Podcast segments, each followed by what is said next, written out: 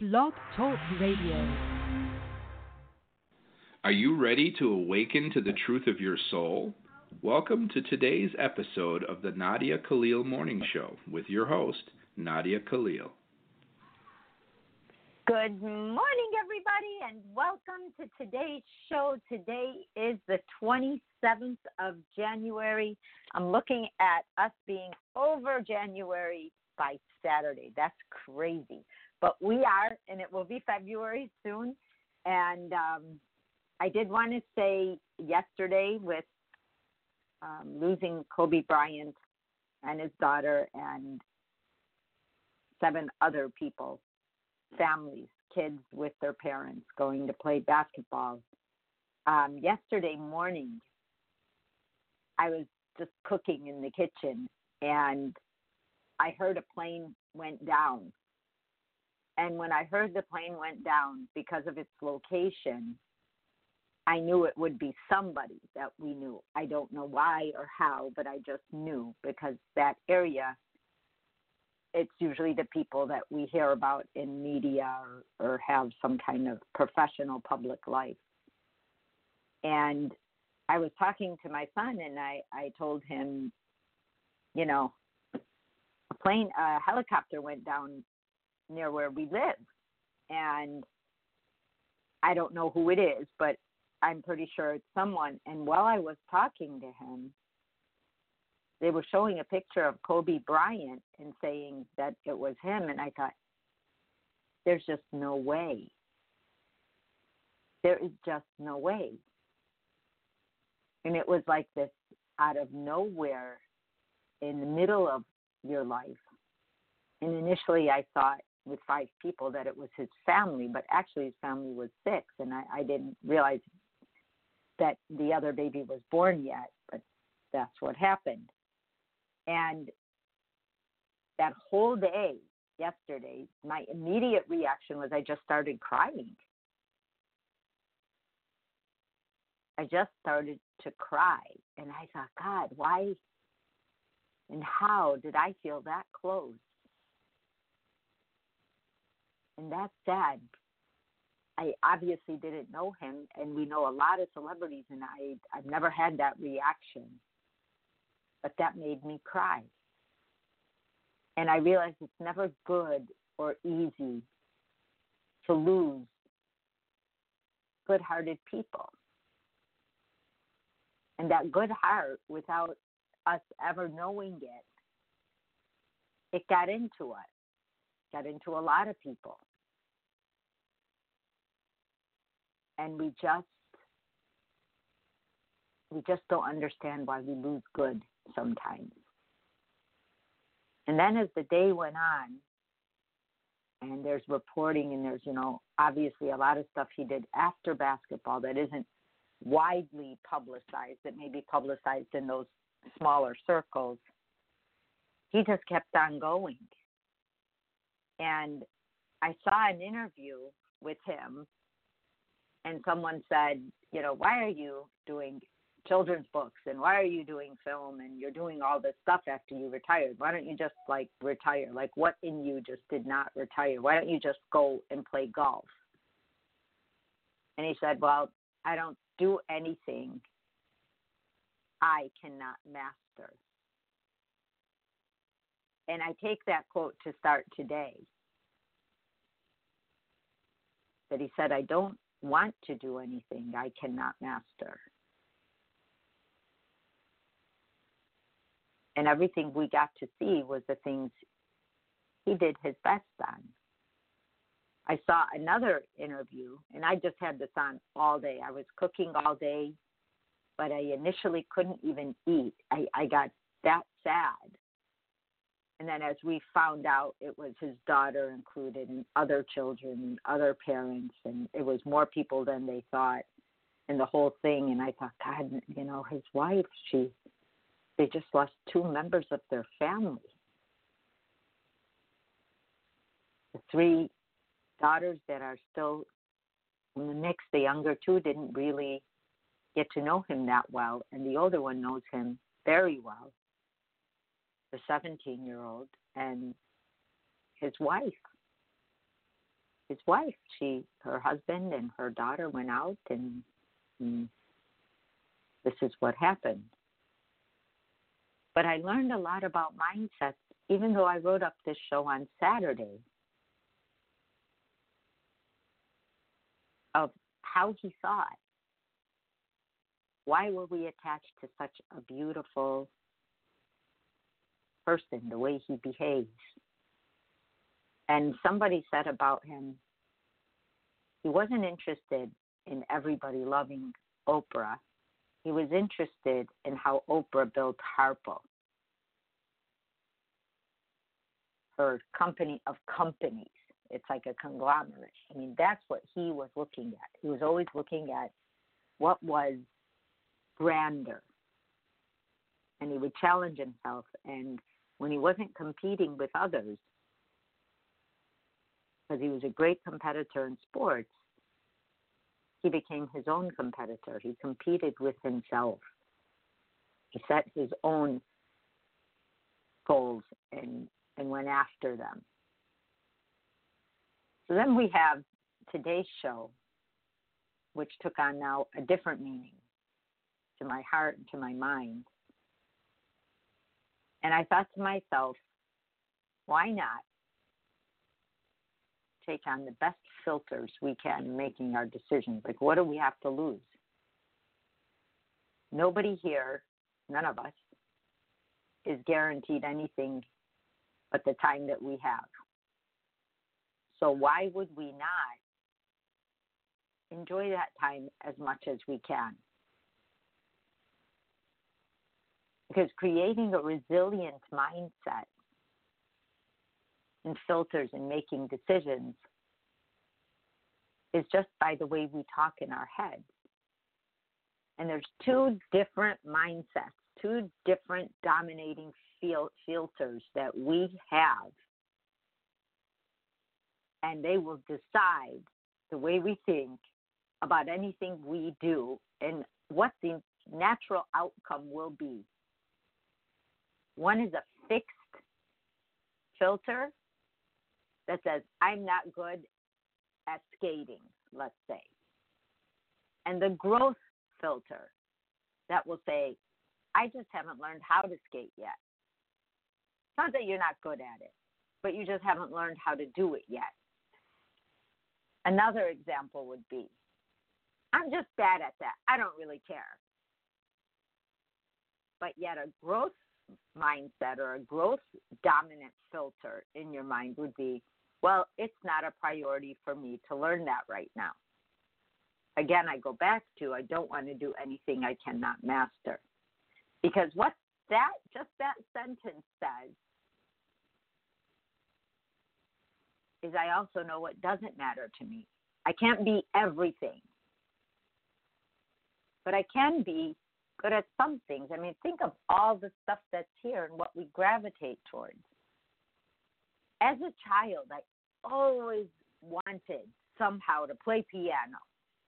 I remember friends taking piano lessons and all of this business, but I didn't have enough passion for it to actually bug my parents to take lessons, get a piano, or whatever it was. I just loved the end product. So I thought, well, why don't I just listen to it? I loved it in songs and, and back in in my time when you saw a band, they didn't have like all the electronics yet and all the synthesizers and all that. That did come like in the 70s in the psychedelic world. But prior to that, they actually had piano and drums. Like you would have to hear them. So when you go back and listen to older music, you actually hear a drum beat and it sounds different than when it comes through electronics, even though they can mimic it quite well, but you can you can hear it. And it's just wanting something that's real, wanting what's real to you. So I thought, well, okay, there's that the fixed filter that doesn't want to grow, doesn't want to change, doesn't want to try, and has its whole excuse buffet as to why not. And then there's a growth filter and there's a growth filter that sounds different in our heads than the, well, this is the way things have always been. Who am I to change things? Who am I to try something new? I don't have time. I have a million things to do. But what the fixed dominant filter doesn't know or doesn't want to know was that it can learn something new, and what it learns that is new could take away a lot of this stuff that you're doing that's just spinning your wheels. It's not taking you anywhere, but yet you're giving it time and you're giving it energy. And so what happens is you just stay the same. So I thought, with all these different mindsets, one is stuck in thinking and one is flexible. There's just the fixed and the growth, the stuck and the flexible.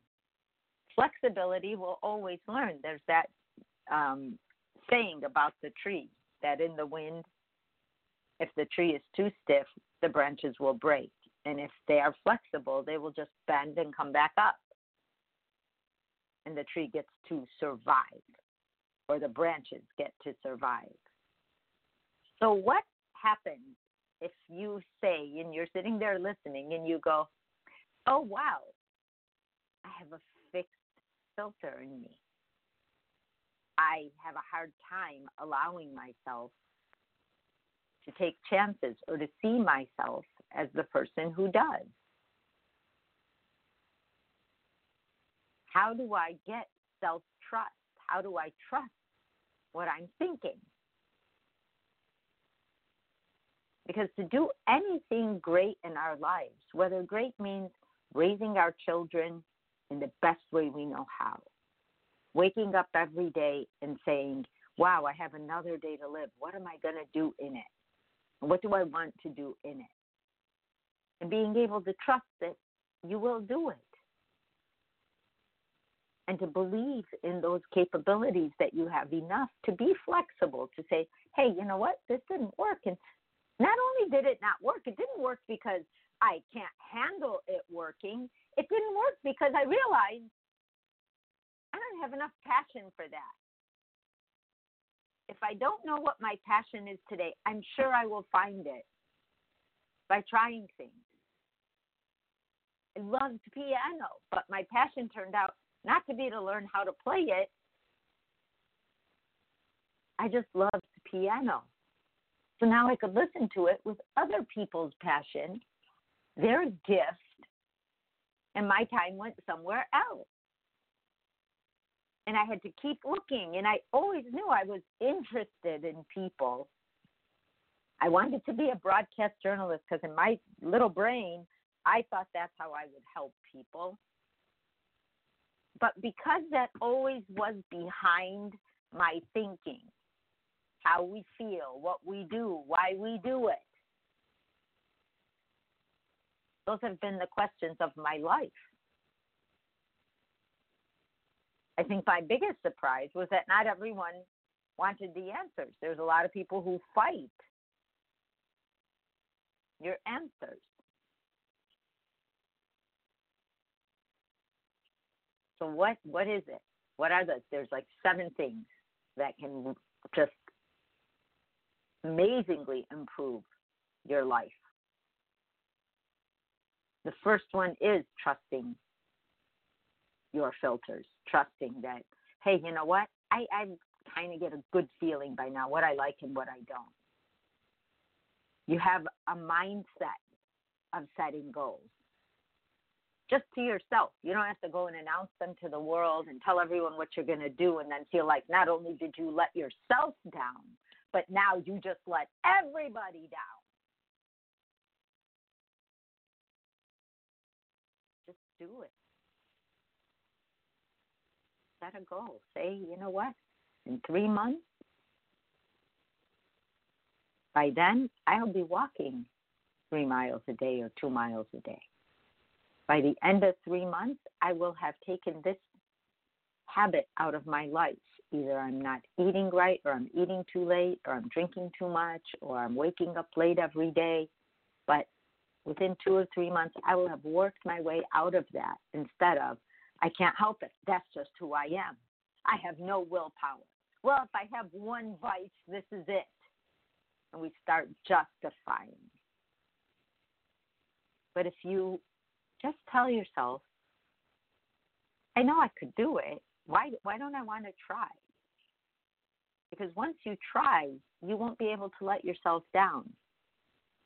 I noticed that once people start working out, they start wanting to eat better because they don't want to have to work out to process stuff that isn't working for them, that's making them bloated, that's making them not feel good. But then if they stop working out, they go back and eat it because they figure, well, it all went to hell. Set your goals quietly. Don't make the announcements over and over of what you're gonna do because that puts pressure on us. And then we, again, don't feel like we're just letting ourselves down. We feel like we're letting everyone that we told that down. And now we have to answer to them on top of. So we're setting ourselves up for pressure and stress for something that's already filled with pressure and stress. And that's making a change. And that leads right into the next one, which is the patient filter. What am I rushing to do? Why am I trying to do something that takes people sometimes years to do, and I'm going to do it in a month? Well, if you're going to do it in a month, you're probably going to miss 90% of the steps that you need to actually do that.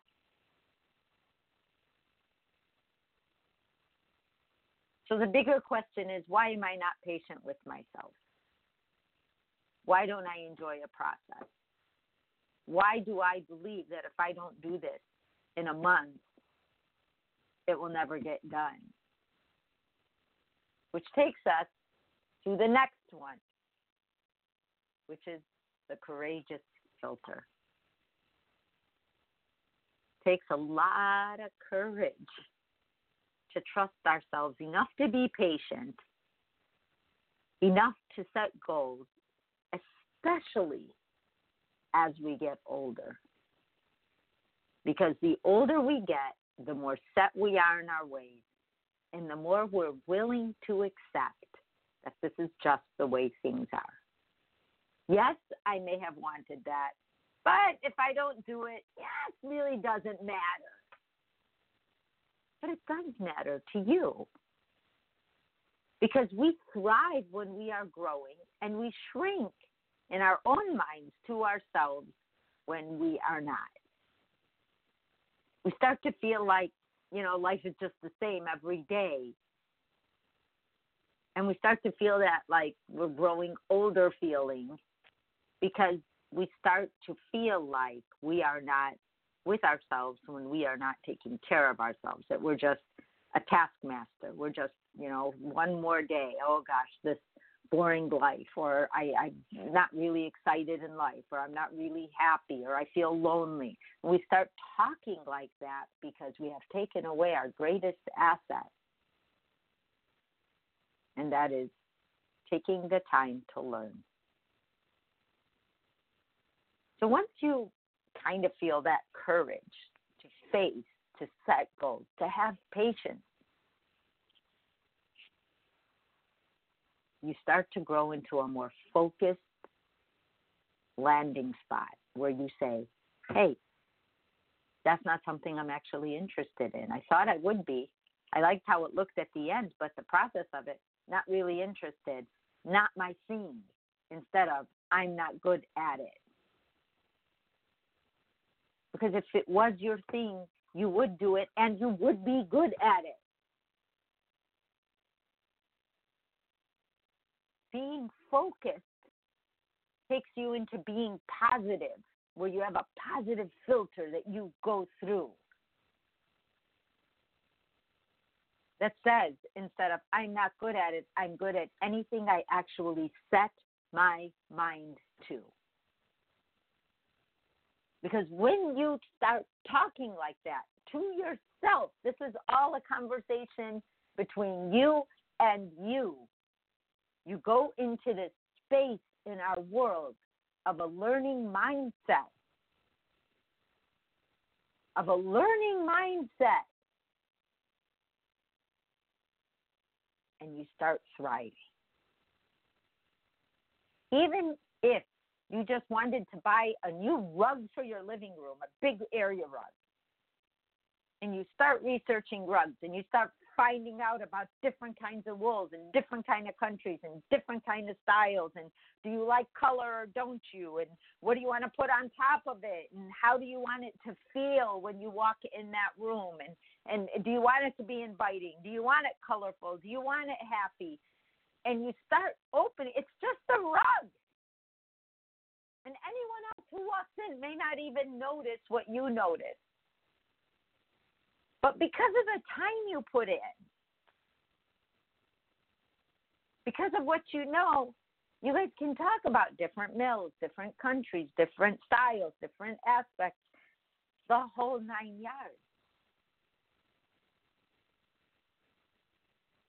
If you want to go back to school and you start learning, and you may have raised your kids and think, well, I've been there, done that, and then you find out you start taking child development classes and you realize there's all these different theories and you say why has no one talked about this earlier in life when parents could have used this information? And then you may start something a program or something like that to bring people to a level of awareness so that we are better to our family members, that we are more productive with them, that with the time that we have with them, we all learn more because that's when we will feel good about each other. That's when the self trust going back full circle for self trust and goal setting and patience and courage and focus and positive mindsets all come into play. Whatever our dominant filter is, is it stuck or is it flexible? Does it say no before we say yes, or does it say maybe let me try? Let me see if I like it. Let me see if this is fun for me. Because I may only like it an idea, and I've spent my whole life saying I'm not good at it. And that I'm not good at it turned into I'm not good at anything. And that I'm not good at anything turned into judgment of anyone else who tried. And that judgment turns into making fun of other people because now I'm not as good as other people. And, and you could see how that's growing in that direction.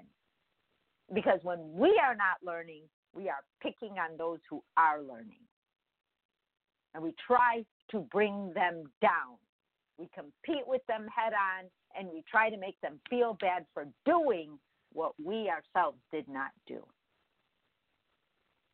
That's why when you meet people who really have learned a lot and know a lot about one or two things in life and they're good at it, don't judge others. They don't have the time. They're not paying attention because they know that I found what I'm good at, so I'm going to be even better at it. I'm going to study it. I'm going to do it every day. So they're not looking at what everybody else is not doing. That is not their crowd, that is not their tribe. And they know enough not to go there. My son, who's autistic, when he would see somebody who would just say to him, because he wanted to play baseball, you better have a plan B. I can tell you as clear as day, he never, ever spoke to those people again. Not because he didn't like them, not because he judged them, there were two reasons why he didn't do it. One, he understood. He understood that he had a dream, but the dream was real. And he could not handle being around people who didn't have dreams. He didn't care what the dream was. Even if it was carving wood or it was just exercising their body and being really good at that. But he wanted to be around the kind of brain that believed in dreams. That was the first reason. The second reason was he did not want to hear or see how that even played out in everyday life. Because the autistic brain is completely efficient. It takes out what doesn't work quickly because it only has the kind of thinking or space to focus on what does work. Because the autistic, there's a lot that doesn't work in our world. They cannot tolerate not working. They are hyper focused, but they are a clear example of the difference between stuck and flexible. They are more flexible because whatever they have to do to do what they want to do, whatever they have to do to do what they want to do, they are willing to do. And that willingness is why we're starting to see now that they're growing up because 92 is the breakout year in autism. We're starting to see the first autistic this and the first autistic that.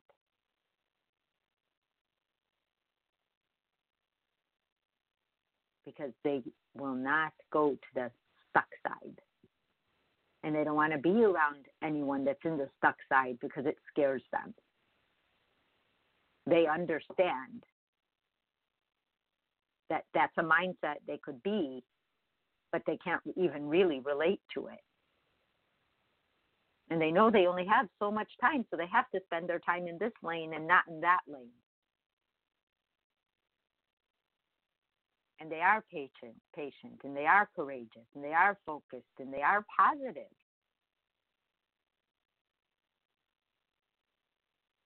I remember when my kids were younger and normally my daughter was the flexible one and and and my son didn't really talk yet.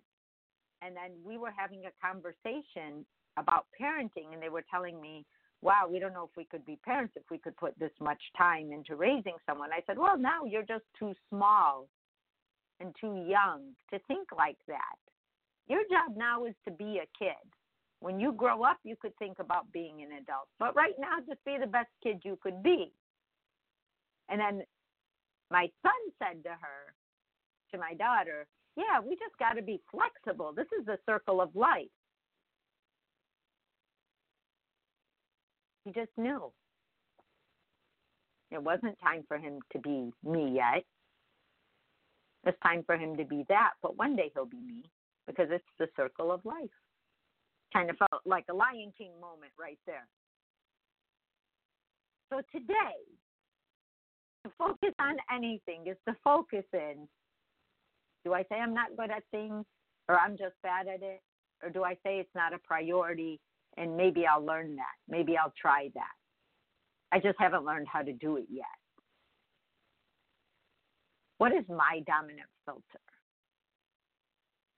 Do I have trust in my mindset? Do I set goals mentally and compete with myself? push myself just for myself, that satisfaction of seeing myself start something and finish it? Am I patient with me? Do I have courage to try something new? Can I stay focused? Am I positive? Because I know I could be, but I keep waiting for that day for it to show up when really I'm the one who needs to move the wheel because I want to live in that learning mindset. What a great way to start this week, you guys. I just have a great appreciation for life today, and I thank you all for being here every day and allowing us all to keep learning and growing together. I love you guys. I will see you tomorrow. Bye bye. You have been listening to today's daily dose of the Nadia Khalil Morning Show. To learn more, visit www.nadiakhalil.com.